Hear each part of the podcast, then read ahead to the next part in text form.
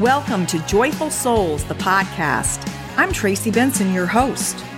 Join us each session for a deep dive of real talk and inspiring interviews with conscious, awakened souls who are realizing epic fulfillment by living on purpose, with intention, and in alignment.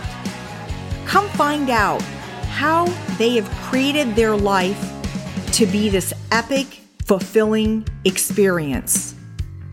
I'm a lifestyle coach, an entrepreneur, a speaker, personal development junkie, and most of all, your host for this epic journey where you can also learn how to take your life from ordinary to extraordinary.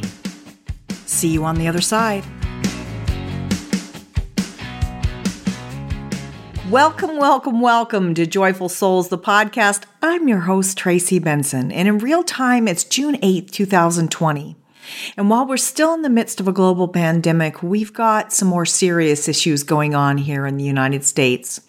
And it's even reached other countries who are also protesting in the person of color's honor and I speak about black people. There are a lot of people with different colors, right? But this has in the United States been an issue for anybody that's black forever. And they have been unfairly treated. There is injustice and an inequality in a lot of things, but especially our justice system. And it has caused who knows how many real deaths of Black individuals over the years, most recently being George Floyd. And while this podcast may cause me to lose some friends, and I mean, I use that term friends loosely, or lose some listeners, I really don't care because this is something that needs to be addressed. Obviously, uh, if you've seen my picture on my podcast, you can tell that I'm a white woman. So I have been born into privilege. And when I say that, when we talk about white privilege, it's not that we necessarily didn't have a hard life. I came from a very poor family. For a lot of years, we didn't have much. But I will tell you for certain, I was never discriminated or had a harder life because of the fact that I was white. Now, did I have my challenges being a woman, especially at 57, growing up in the 60s and 70s? Yes, that's a total other issue, though. No one ever discriminated against me for being white, nor did I have a harder life because I was white. And that's what privilege means. I think there's a lot of misinformation for people that are not of color, that are white, and I'm also speaking to those that may be mixed but look white. Because while you may have faced some prejudice with maybe a family member or somebody that knew you were from a family that was mixed, it's not the same as walking around in that skin every day, right? And you guys know it. We know it. I know it. Everyone knows it.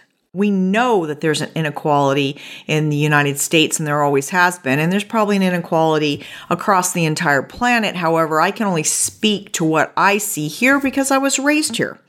I lived in Japan for a few years as a child, but I was too small to have noticed anything like that. In fact, for me, I didn't really realize that people were different colors until I was eight and heard a word that I will not repeat in relation to my black boyfriend, although I thought he was just tan. That's another issue. And you can be like me and not prejudiced or a racist. But if we don't speak up, if we don't stand up for the minority in this country, then we might as well be because we're complacent and we're not doing the right thing. And I will own the fact that I have not done the right thing. I've always been very verbal. I've never allowed anyone to do that sort of thing in front of me, including family members when I was even a small child, when I had a family member use a word that I will not repeat. But that is not the same as changing the laws and changing society and helping make the change because I believe I'm correct that black people make up only 15% of our population. They cannot effectively change laws and bring justice to this matter without the rest of us. Now, and that includes our, you know, our brown friends, our Asian friends, Hispanic, whatever, LGBTQ community. They've been widely, you know, discriminated against as well. So if we all bind together, we can make change quickly and forever instead of just going on with the status quo. Because what happens is we all get outraged when these things happen. Those of us that are not racist, that do know that this happens, we get outraged, right? We get outraged along with them, but we're not faced with this on a daily basis. So it's easy for us to go back to the status quo as things die down, as things start quieting, and we don't stand up and keep using our voice along with them. And they're damned if they do and damned if they don't. They tried to peacefully protest. They tried to take knees. They tried to do all kinds of things. And we didn't like that. And now when they rose up, we don't like that. So they're damned if they do and damned if they don't. And now we're having mostly peaceful protests because we know that those rioters are a small faction of the population and they're not just people that are black. I would guarantee you there are some of every race in there, and I saw plenty of white people on the videos doing the damage. Those people aren't protesting those people are creating damage because that's what they like to do, or they seek opportunities to loot and pillage. That's just a faction of the population. That is not related to the protesters. Now, I do believe possibly there was some damage done by them to police departments, windows, and things like that. And why do you think that is? Because they weren't heard. When people are not heard, sooner or later, they are not going to take it anymore. And that's what happened in this case. Some of us need to put ourselves in their shoes so we can actually sort of understand. Although, if we are not black, we are never going to understand truly what it's like to walk in their shoes in this country. We are not. I mean, we can imagine what I do is I take that, what I think it would be, and I multiply it by 10 and then a 100 and then a thousand just to try to even sort of feel what they must feel on a daily basis, although I'll never really know. You'll never really know if you're white. Now, I'm not saying that brown people and Asian people and other groups like LGBTQ don't understand somewhat, although the LGBTQ community if they're white, you know, unless they're specifically, you know, saying something, nobody might not know they belong to that community, right? So they're not going to face it just by walking in a store necessarily. So we just need to come together as a nation and realize enough is enough. Why have we made them wait? Why? I ask myself that every day now. Why did I not rise up with them and continue to rise up with them and support them in this? Because that's what's going to take. It's going to take the majority to make the effective change in the country that we need to see. Now, Martin Luther King, he was an eloquent speaker, a man of peace a man of beautiful words and ideals. His freedom speech is beyond reproach. The man died at the hand of violence, and that's no reflection on him. That's a reflection of the way this country has worked. And it wasn't in his favor or his family's favor, obviously, right? He was a brilliant man. And most of the protesters are peaceful now. They're doing the right thing. They're just not remaining quiet. And there's a lot of people of different colors, including whites, joining them to help them in the march. But the thing is, we've got to keep up. We've got to continue until effective change is actually made. We cannot let the status quo continue. We just can't. Because if we do, we're just like the police officer that is being charged with the death of George Floyd. We're complacent. We're complicit. We're not doing what we know we need to do to affect change.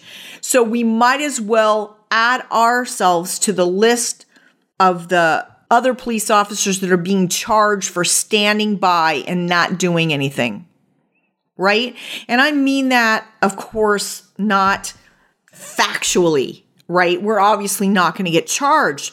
But I'm trying to put that in my mind now because I didn't speak up before, because I didn't stay the course, because I did not continue to speak up and let things die down when all the other instances have happened that I was outraged about.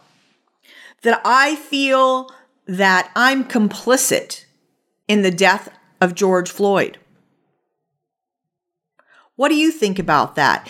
Do you feel complicit at all? Do you have any responsibility for not speaking up when we should have? And I'm not saying you should have, I'm saying I do. And so now I am going to continue this path until effective change has been made so that no black woman, man, child need to fear for their life, need to act a different way than the rest of us because of the color of their skin. And that will be also for the Native American, any Latinos, any Asians, any population that has been discriminated against, even uh, religious groups, you know, the Jewish, uh, the Muslims. And we need to make these laws based on that one community and it will trickle down to everyone else. It's so, so important. I I can't believe, I mean, this last couple of weeks, I've been sitting there and watching things on TV, and I'm angry with myself.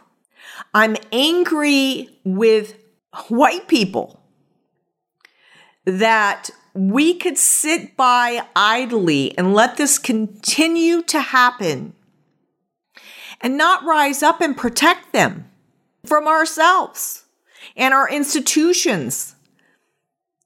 The justice system needs an overhaul. And I know not all cops are bad. There are many great police officers out there. There's always that segment of the population in every single career that they're just not meant to be there. And we need to set up our system to win. More checks and balances, a third outside party that reviews all cases where police officers are, you know, accused of wrongdoings. We need to train our police better so that they don't act out of fear because sometimes that's what happens you know, most police officers don't have to draw their weapon on a daily basis, or some go their entire career without doing it. But we're not giving them continued training and giving them awareness training and training on properly how to restrain, obviously, you know, people, whether they're resisting arrest or not, like Mr. Floyd was not resisting arrest, at least not in anything I've seen, and all of the reports say he wasn't. And we need to weed out the bad ones. There are bad ones in everything, and that doesn't mean they're bad people. They're just people not suited for the position. Some people are not psychologically suited to do that sort of work. And we need better training. We probably need to pay our police officers more because then we can be more selective, can't we? It's just like our teachers. We pay all our civil servants so little that we don't always get the best of the best. And in the country that should be the best of the best, we should be getting the best of the best in everything that's civil service. At least that's what I believe. And I'm not trying to detract from the issue at hand because it's more than just the police force. It's the entire justice system. It's the way laws are written. It's the way that people are allowed to behave without consequence in this country. It's sad. It's so sad that some people believe that the color of someone's skin or their religion or their sexual status or, you know, whatever they want to call their personage, their being, whether male, female, transgender, non gender specific, whatever it is. It's crazy to me that so many people have so many biases against someone who is different. And I found in life, and this is not always true, because there's just people that are, um, you know, I'm not even going to qualify that, but in my experience, a lot of the prejudice is just ignorance. And what I mean by ignorance, I don't mean they're stupid. I mean they're ignorant of people of that group. Maybe they've never had, they live in rural America in a very specific area where they don't have any cultural diversity.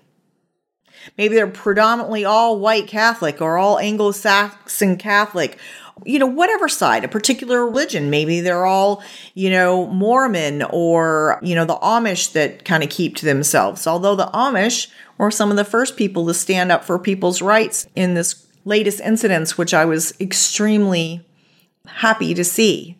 Not that I doubted that they were feeling that way, but it was good to see that.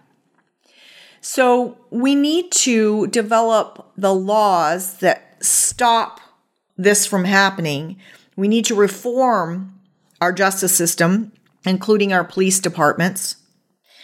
And we need to press forward with this with vigor and interest and demand change from our elected officials. We're an election year. This is when we have a lot of power. We need to write letters to our senators and our representatives, talk to our local officials. We need to do whatever we need to do to right this wrong. This is a wrong that has been going on forever. And while no, we don't owe anything for what our ancestors did, we don't. But we do owe now for what we are doing or what we are not doing. And if you're not taking a stand with, if you're idly watching because you think it doesn't involve you or affect you, there might be a point where it does personally affect you when you end up with a family member, either by marriage or adoption or whatever the case may be, that is not the same color as you, or the same religion as you, or the same, you know, uh, you might be straight and they might be gay and you've never had a gay family member. And we're mo- I'm mostly talking about black right now but it it trickles down to everything. If we can adjust the system to stop doing what it's been doing to black people all these years it will also affect every other community that has faced prejudice bias bigotry racism it doesn't matter. They it will address that. And so do you want to be one of those who sit idly by and don't act and expect the minority to fix the situation when we know it's not possible without our help?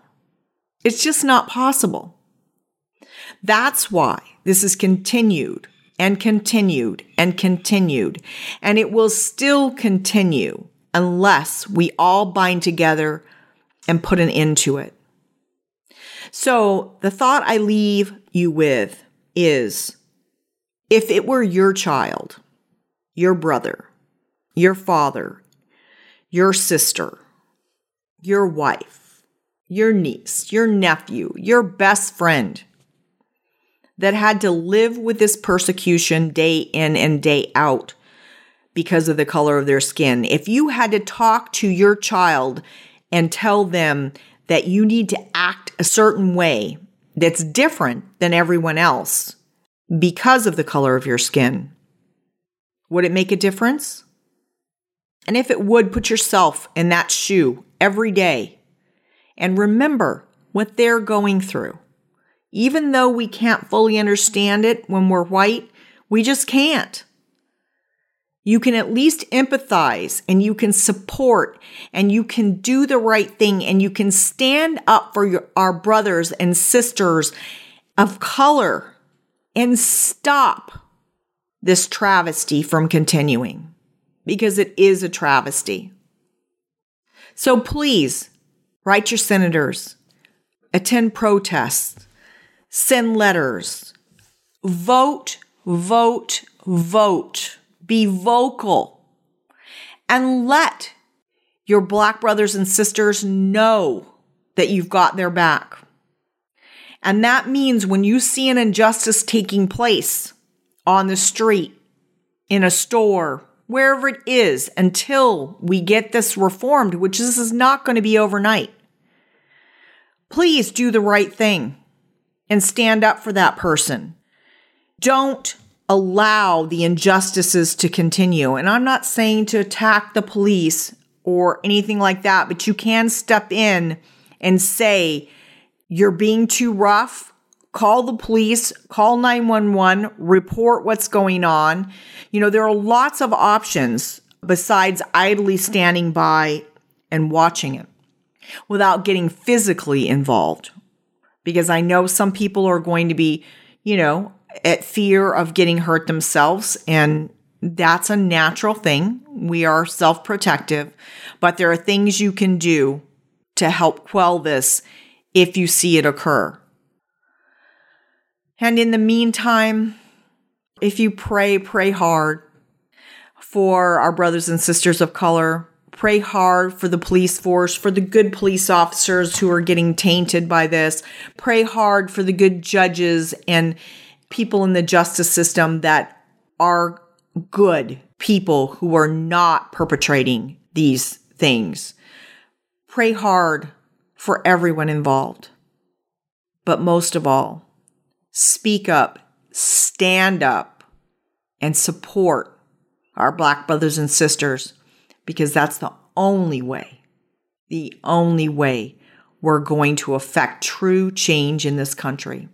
I love you guys. You have just the most beautiful day, and I will see you soon. Thank you so much for listening to this week's episode of Joyful Souls Podcast. If you enjoyed what you heard today, please share it with a friend. And if you haven't already, subscribe, rate, and review the show on your favorite podcast player. If you have any questions, comments, or feedback for us, you can reach me directly at Tracy Benson at joyfulsouls.com. Thanks ever so much for listening and have a beautiful day.